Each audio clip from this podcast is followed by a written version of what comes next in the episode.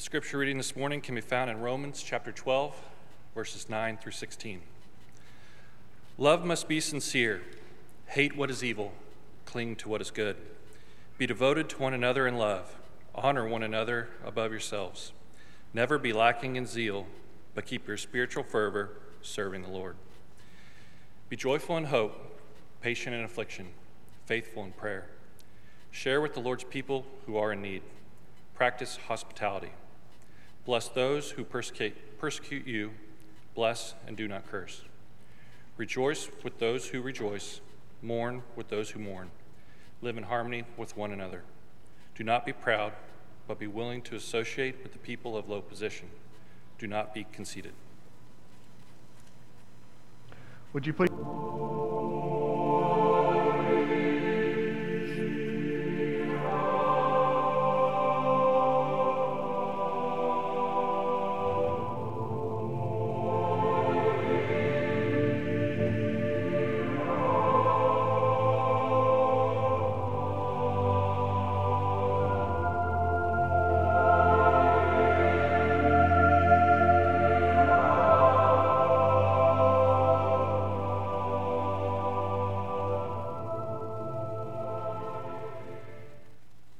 Well, we officially started the Bridge Project last Sunday, and I hope that you have made a decision to invest yourself and your time and your energy into doing some of the things that we've suggested you do this past week. We talked about bridges of devotion, connecting with God, and so we made several suggestions of things that you could do this past week. I know that I, I spent some time fasting from food. I also spent some time fasting, I guess you could say, from screens. And I'll be honest, I missed food a lot more than I missed my phone. I don't know if you experienced that, but I actually did hear from some of you, and that's always good to hear that, uh, that you are participating and to get your insights. One of our young dads said that he and his family also spent some time fasting from their screens and memorizing scripture, and he said his children uh, did away with or, or uh, put aside for a while uh, these three things jewelry, chips, and phone, which, you know, the three necessities of life jewelry, chips, and phone. But I was proud of those children for doing that. And what a great example for all of us to deny ourselves some things so that, and that's the important part, so that, not just to deny ourselves some things, but to deny ourselves some things so that we look to God.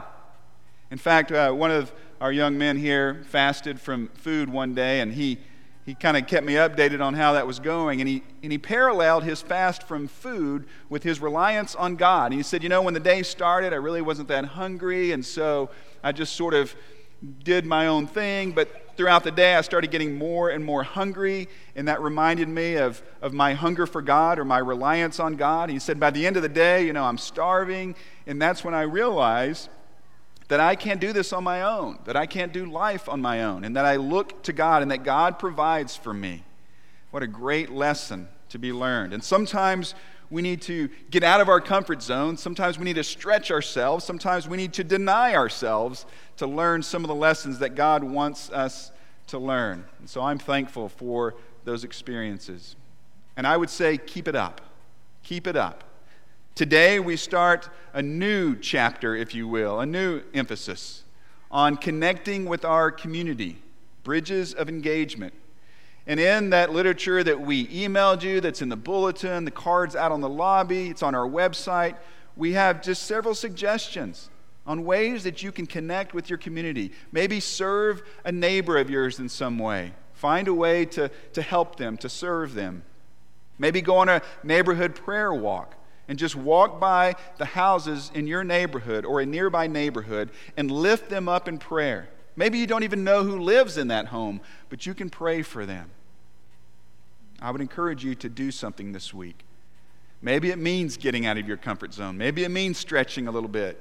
Certainly, it means getting off of your easy chair, getting off the sofa, and, and, doing something. And I think when you do that, God will show up and God will show you some things that you need to see. He'll teach us and continue to shape us in the image of His Son. You know, one of the challenges of this past week was to spend time in God's Word. and we specifically recommended maybe read through First John. It's a great little book. So much insight, so many good things in that book. And so read through First John, study First John, meditate on First John. And so when I fasted from food that day, I decided that when I got hungry, I would go to the Bible, I would go to First John. Well, I spent a lot of time in First John that day. And there were several things that stood out to me, but one passage in particular really sort of jumped off the page at me because I think it gets at the heart of this sermon series we're calling Bridges. It's in 1 John chapter 2, the end of verse 5 and verse 6. And the passage says this It says, If we want to know that if we are in Him, this is how we will know if we are in Christ. Well, how will we know? This should be important. How will we know if we are in Christ? Because those who claim to live in Him live as Jesus did. That's it. Those who claim to know Christ, those who claim to be in Christ, they live a certain way. And the way they live is they live in a way that imitates Jesus in the way he lived. And Jesus did some very counterintuitive, countercultural things as he lived his life. And one of the things you'll notice about Jesus when you go to the Gospels is he was not afraid to make meaningful connections with people. Even if it meant taking risks, even if it meant putting a target on his back, even if it meant getting out of a comfort zone, Jesus was willing to do that.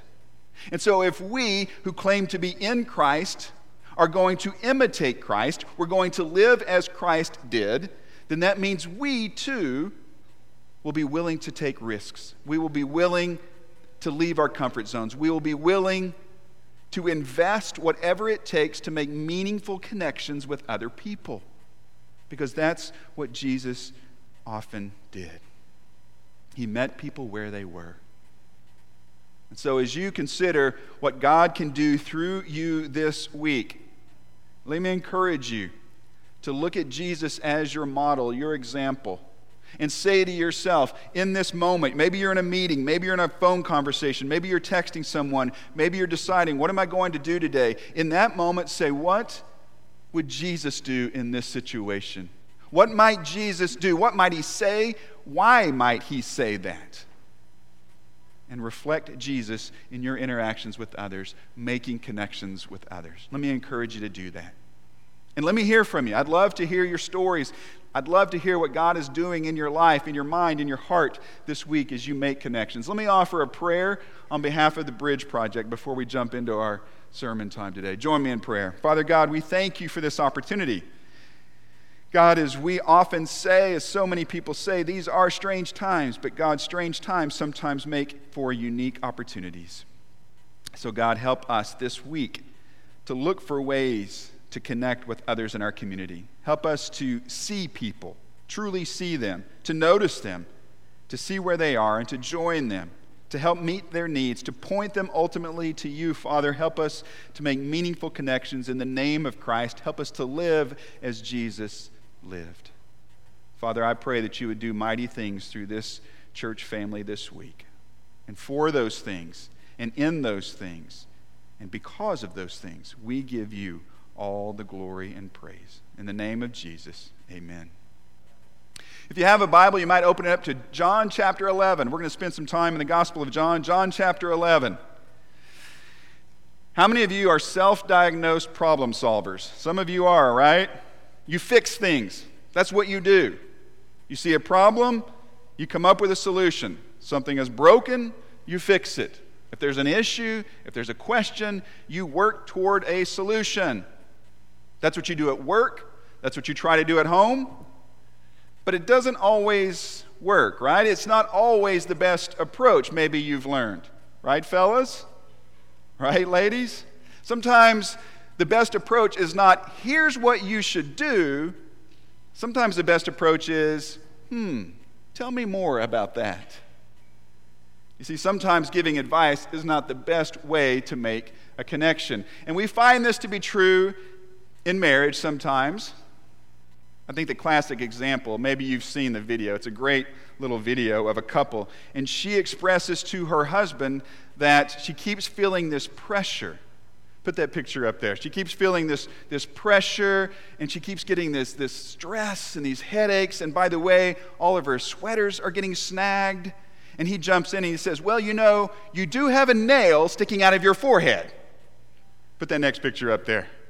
You do have a nail sticking out of your forehead. And she insists, It's not about the nail. Stop trying to fix it. I just need you to listen to me.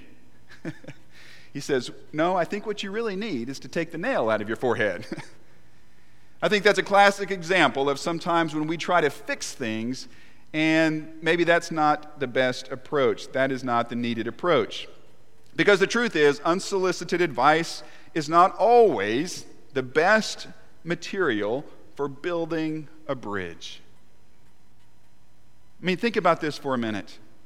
As we already said, our job is to imitate Jesus. Jesus didn't always just swoop in with the answers. I mean, if I would have been Jesus, that's what I'd have done.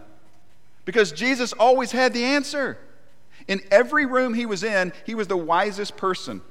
When everyone else had questions, he had every answer to every question. I mean, think about that. If that had been me, I would have been giving answers out to everyone, solutions to everyone. But Jesus didn't always do that.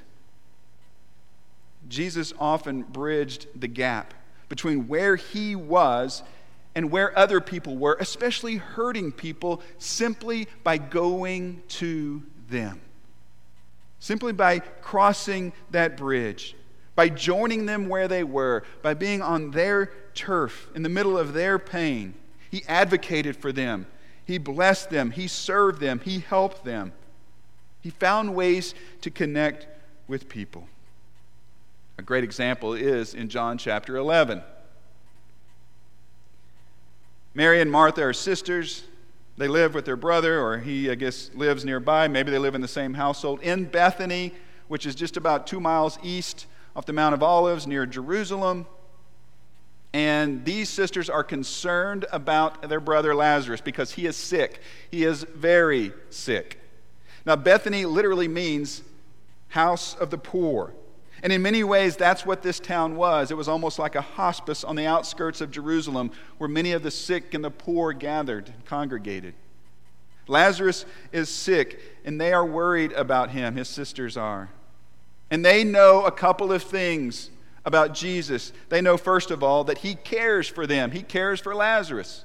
They know, secondly, that if anybody can do something to help their brother, it is Jesus. And so they send word to Jesus the one you love is sick. Chapter 11, verse 4. When he heard this, Jesus said, This sickness will not end in death. No, it is for God's glory, so that God's Son may be glorified through it. Now, Jesus loved Martha and her sister and Lazarus. So when he heard that Lazarus was sick, he stayed where he was two more days. And then he said to his disciples, Let us go back to Judea. When you read this passage, one of the things that you will notice is that Jesus often is on one level, his thinking, his words, his explanations, and humans in the story, us, people, are often on a different level. And they don't always connect. We don't always understand what Jesus is saying. We don't understand God's ways. Isaiah 55. His thoughts are not our thoughts, His ways are not our ways. That is very evident throughout this passage. All Mary and Martha want is for Jesus to help their brother. That's all they want. But Jesus sees something bigger, doesn't he? He sees this as a platform to point people to God. He sees this sickness as an opportunity to give glory and praise to God. So often, our prayers reflect our limited point of view, our limited view of reality. We want what we want, and we ask for what we think is best. And so we pray for things like make us well, make us better improve our marriage, get us a job, get us a better job, help us pass this test, put someone in my life whom I can love, who will love me, let my car start when I turn the key. We often pray for things from our limited perspective. But God sees not just one piece of the puzzle, He sees the entire thing, how it fits together, how everything is woven together in this beautiful tapestry of divine providence. That's what God sees. Jesus saw Lazarus' sickness as an opportunity, an opportunity for God to receive glory. So, what does he do? He waits. it's kind of unexpected. The text says he loves these sisters, he loves Lazarus, so he waits. That's the NIV translation. Other translations are a little bit different. But that's what Jesus does. He stays put and he waits for two more days until he goes to see about Lazarus. And apparently, he doesn't really even in that moment say anything to his disciples. He doesn't necessarily send word back to Mary and Martha. He just waits. And I suspect he prays. And when it's time, after two days, to go back and check on Lazarus, this is the response he gets from his disciples. Verse 18 But, Rabbi, they said, a short while ago, the Jews there tried to stone you, and yet you are going back? His disciples say, Wait just a second, Jesus, let us refresh your memory. You don't want to go back there. Are mean, mad people there with big rocks, and they want to throw them at you. And that means they're probably going to throw them at us. We don't want to go back there, do we? Why would Jesus do that? Why would he put himself at risk? Why? Because that's what love does.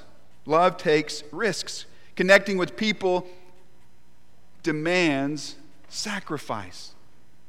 You can't build a bridge and it not cost you something. Jesus knew that. And he went back because he cared about them. And he went back because, as we already said, he saw this as an opportunity to glorify God, to point people to God. And so Jesus tells his disciples that it's time to go check on his friend Lazarus that Jesus is needed to go and wake him up because Lazarus is asleep. And they think, well, wait a second, if he's asleep, just let him use an alarm clock to wake up. Once again, different level thinking. Jesus isn't talking about literal sleep. Back in the text, verse 12. His disciples replied, Lord, if he sleeps, he will get better. Jesus had been speaking of his death, but his disciples thought he meant natural sleep. So then he told them plainly, Lazarus is dead. Sometimes Jesus just had to level with them. Lazarus is dead. And for your sake, I am glad I was not there so that, so that you may believe. But let us go to him. Again, another example of this different level thinking. And then verse 16 Thomas said to the rest of his disciples, Let us also go, that we may die with him. Thomas says, If that's the case, we know what's waiting for us there. We're ready to go with you. We're ready to follow you, Jesus, even if it means we will all die. Now, isn't it unfortunate what Thomas is remembered for? What is Thomas's nickname? Doubting Thomas. After Jesus' resurrection, he needed to put his hands in the wounds of Jesus before he would believe. And so we call him Doubting Thomas. Why isn't he remembered for this incredible statement of faith? We will go and die with you, Jesus. Why isn't it dying Thomas instead of doubting Thomas? Well, that day, no one would die. Well, except Lazarus. As Jesus and his disciples go into Bethany, they enter town, they find out that Lazarus is, in fact, dead. He is dead. He's been in the tomb for four days. You say, well, wait a second, the math doesn't add up. Well, if he died right after they sent messengers, and it took them a day to get to Jesus, and he waited two days, and it took him a day to get back, that would be four days. Whatever the case, Lazarus is dead. As Jesus enters town, verse 21, Martha goes to meet him. Lord, Martha said to Jesus, if you had been here, my brother would not have died. But I know that even now God will give you whatever you ask. There's that word. That little two letter word, if. If. It's the word that maybe you've spoken to God before. It's that word that haunts us sometimes. It's that word that anyone who has felt suffocated in sorrow or who has suffered from injustice knows. Martha gives voice to every believer who has ever been victimized by a broken world, who has ever said, If, God, if you just would answer my prayer, God, if you would just make the treatment work, if she just wouldn't have gotten behind the wheel, if I'd married someone else, if I hadn't married at all, if these children would just obey, if I could get that job that I want. We know that word if. Maybe you've said it before. Maybe you've said it to the people around you. Maybe you've said it to God. If only God. And Jesus hears Martha and he speaks this word of hope right in the middle of her lament. Notice what he says in verse 23 Your brother will rise again. Martha answered, I, I know he will rise again in the resurrection at the last day. Jesus said to her, I am the resurrection and the life. The one who believes in me will live, even though they die. And whoever lives by believing in me will never die. Do you believe this? Yes, Lord, she replied. I believe that you are the Messiah, the Son of God, who is to come into the world. Again, yet another example of sort of two different level thinking. Jesus is talking big picture. Jesus is talking about who he is, revealing his own identity. And again, Martha is just thinking about her brother. And most of the Jews, except for the Sadducees, believed in life after death. Isaiah 65, 66 talked about the new heaven and the new earth. And so even Martha here thinks, okay, I know someday he will live again. But Jesus invites her to reimagine what is in light of what is to come. And he says to her, I am the resurrection and the life. You see, what he was saying is, Martha, resurrection isn't just a doctrine. Resurrection isn't just a concept. It's not even just a future hope. It is a person standing right in front of you. I am the resurrection and the life. That is powerful. Jesus is saying, stop lamenting what could have been and start seeing what is and what will be. I'm not sure that Martha really wanted a theology lesson that day. All she really wanted was for her brother to be okay. And so she goes and gets her sister Mary so she can hear firsthand Jesus' explanation. Verse 32 When Mary reached the place where Jesus was and saw him, she fell at his feet and said, Lord, and then here's that word again if. If you had been here, my brother would not have died if. But then the story takes this dramatic turn.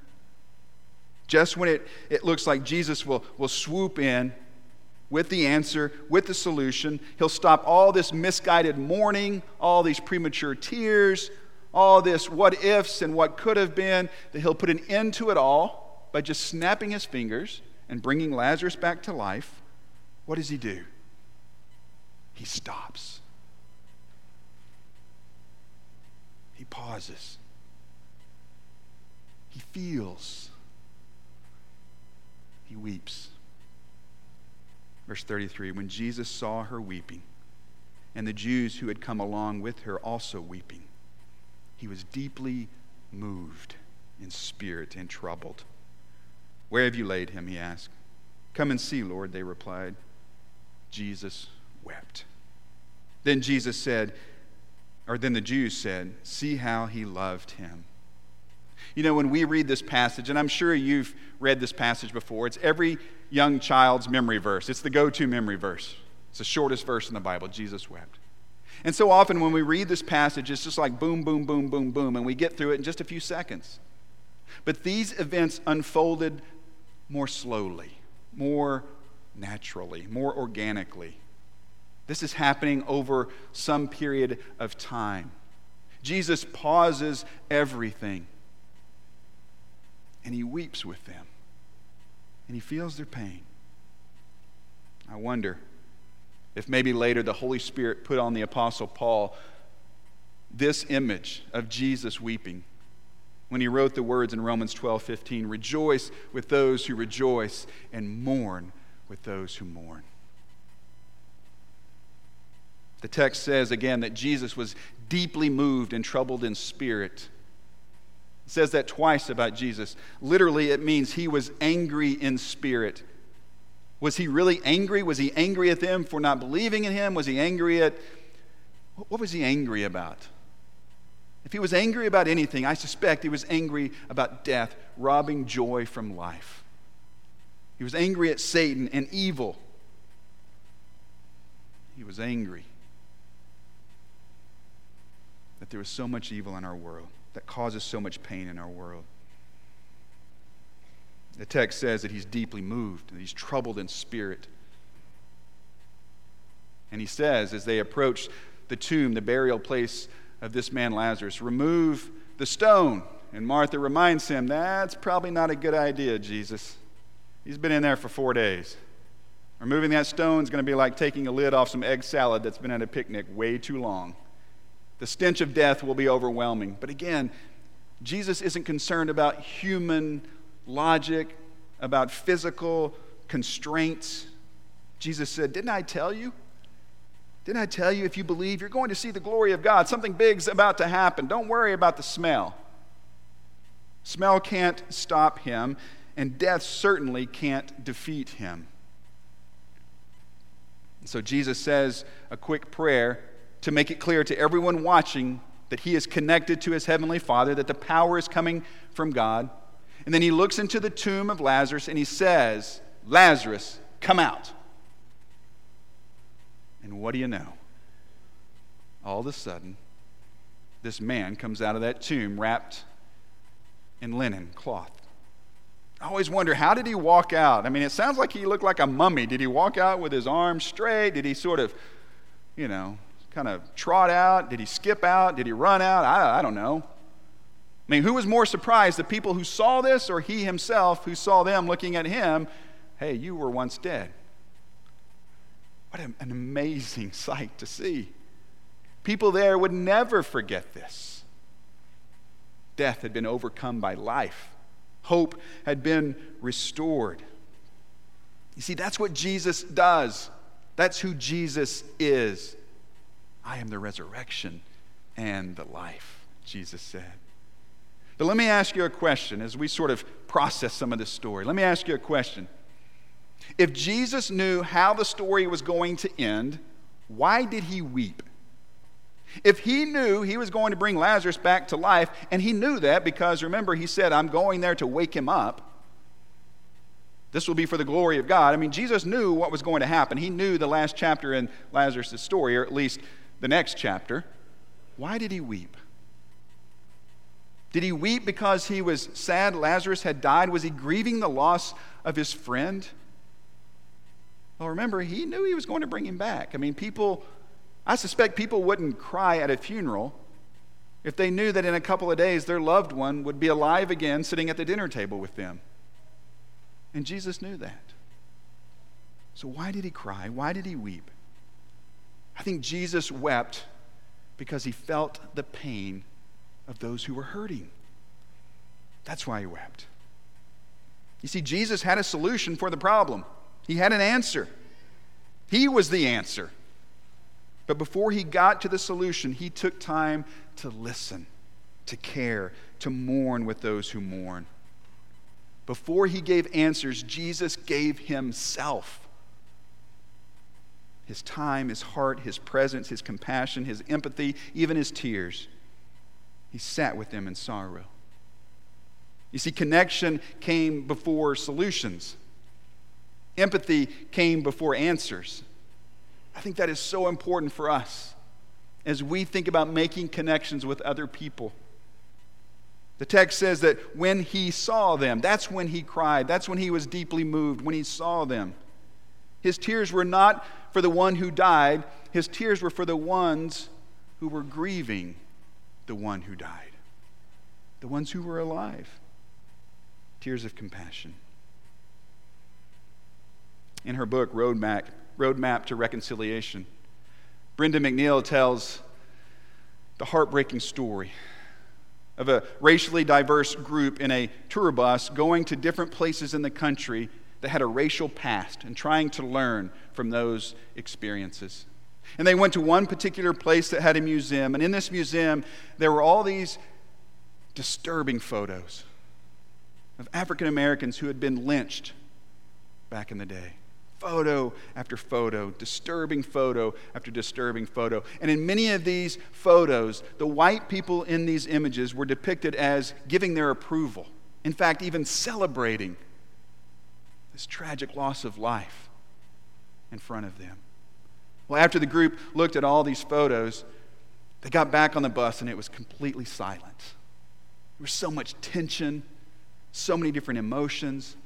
And finally, some of the, the white people, some of the white students in the group began to speak up as if to create some kind of distance between themselves and the people they saw in the photos.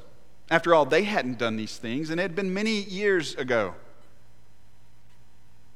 And then a young black student stood up very calmly, but with full emotion, shared her conviction that all white people are evil. Well, as you can imagine, that started all of this yelling and, and defending and all this commotion going on on the bus. and then a young white female student stood up and said, I want to say something. I have something to say. And everyone sort of got quiet. And she said, I don't know what to do with those pictures I saw. I don't know what to do with that.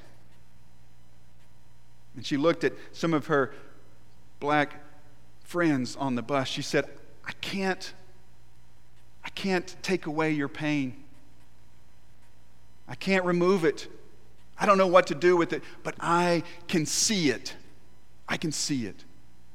And she said, I promise I'll do everything I can to keep this from happening to you and to your children someday. I'll do everything I can. And she began to cry. And as she began to shed tears, her mascara began to streak on her face. No one said a word. They just watched her standing there crying. And then one of the group leaders stood up and said, Look, look at her. Noticing that her dark mascara was just streaming across her face, she said, She is crying black tears. And she was. One of the things I have learned over the past several months as I have tried to be more educated and more aware of our history as a country with race and racism and our history in the church with those issues is that sometimes, many times, the best thing to do is simply to listen. Listen to people's stories. So many times we want to defend and we want to create distance and we want to explain and we want to have answers and we want to say, well, here's what you should do, or this wasn't us, or and sometimes we just need to keep our mouths shut and listen and mourn with those who mourn. This is true in so many areas of life, not just when it comes to, to race. I know this to be true when it comes to, to grief, the grief that's associated with the loss of loved ones, the loss of people close to us. I have seen it from both sides of the equation from someone trying to minister to people who've lost loved ones, and also someone who has experienced incredible grief at loss. And I can tell you, because I know this has happened to me, that all those good words, like, God just needed another angel, those aren't helpful. Or Romans 8 28, God works in all things for the good of those who love him. Write that down, go to that. Yeah, but in that moment, that's not incredibly helpful. When you look at Job's story in the Old Testament, Job lost everything he was devastated. Everything. And in chapter 2, his friends make the long trip to be with him. And it says that they just sat with him. They sat on the ground with him, and no one said a word. And they realized how much pain he had, how much sorrow he had. They didn't say a word. They just sat there for seven days and seven nights. They just sat with him in his sorrow. That's the best thing they did. Because right after that, they started opening their mouths, and that's when things didn't go so well. You see, meaningful connections, meaningful connections are made when we simply join people where they are. That sounds so simple, and yet that is so profound. It is transformative. When we have enough self awareness, when we have enough faith in God to provide answers, so that we don't necessarily have to rush in with ours, and we just simply take the risk, leave the comfort zone, join people where they are, empathize, and listen. God can do amazing things to build strong connections and trust so that we can point them to Christ, so that we can share the gospel with them, so that we can give them a reason for the hope that we have. If you want to build a bridge, the strongest bridges are built with the foundation of empathy and understanding. Empathy and understanding. Let me just give you a word of caution, though. Empathy is not a license to turn the story to you. You know what I'm talking about. You're trying to listen to someone, you're trying to understand someone, and they say, Yeah, this is what happened. Well, yeah, I can relate because let me tell you my story of what happened. And then all of a sudden, it's about me and my story. Now, yes, it's okay to share part of your story, and that's not what I'm saying. You know what I'm saying. Seek to understand, as someone has said, before being understood. Meet people where they are. The strongest bridges are built on the foundation of empathy and understanding. One more story. There's a um, Chicago Tribune article from several years back that highlights a lady named Mrs. Betty Tucker. They just called her Mrs. Betty. She actually worked in the Children's Hospital in Chicago for 50 years. For many of those years, she had the night shift. She wasn't a doctor, she wasn't a nurse, she wasn't an administrator, she was a cook in the cafeteria of the hospital. She loved working the night shift. And she would say how much she would interact with the parents. And she would meet parents who were in such grief and stress. And they're in the waiting room waiting on their child to undergo a eight hour brain surgery or a, another parent whose kid had a, a rare form of leukemia or parents who were with their children who had these accidents. And, and you can imagine what she encountered in 50 years of working at this hospital. But people described her heart. They described how she treated people in the hospital, patients and nurses and doctors and everyone there. And when they would go to the cafeteria to eat, someone said it's like they would walk into her small kitchen in her own home and she would just feed them with love. She was a joyful lady. She would ask the parents, How you doing today? And many, time, many times the parents would say, Today's not a good day. And she would say, Don't lose hope. And she would ask the nurses, How's it going today? And they'd say, Today is not a good day. And she'd say, I'm here for you. If you need something, I'm here for you. She was constantly lifting people up. She was also a woman of prayer. And every night, she would pray for the hospital. She would pray starting at the basement, and she would work her way up, praying for every room, every patient, praying for everyone in that hospital. As I said, she wasn't a doctor. She never did surgery on anyone. She wasn't a nurse. She never prescribed medicine. She never diagnosed. She never read an x ray. She fed people. But as one of the people on the housekeeping staff said about Miss Betty, when you needed life, she would give you life in the middle of the night she would give you life. Again, she didn't save anyone's life by doing surgery. She didn't literally give life, but she gave life. Jesus said, I am the resurrection and the life. Jesus gave life. And if we are going to be in Him, we are going to live as He did, and we have life to give. Will you give life this week? As you make meaningful connections in the name of Christ, as you join people where they are, as you empathize and understand and listen. When you do that, you're reflecting Jesus. And I can assure you, God will work through that to do transformative, amazing things. As I said at the beginning of our service, maybe you're at the point where you're, you've been contemplating okay, is this real? Do I really want to live my life for Jesus? There's no better way to live. You were created to live this life, a life in Christ. So make that decision to give your life to Christ, to turn everything over to Him, to receive the forgiveness that comes through the blood of Jesus, to receive the gift of the Holy Spirit to tell the world you believe that Jesus is the Son of God, to be baptized into Christ. There's no better way to live. It's the very life you were created to live. Maybe today's your day. If we can help you in some way, if we can encourage you, if we can lift you up, if we can walk alongside you, please let us do that. If you're at home, go to our website, our prayer page, reach out. If you're here, you can do the same thing, or you can come forward today you have an opportunity to receive life and to give life. Will you do that? Let's stand and sing.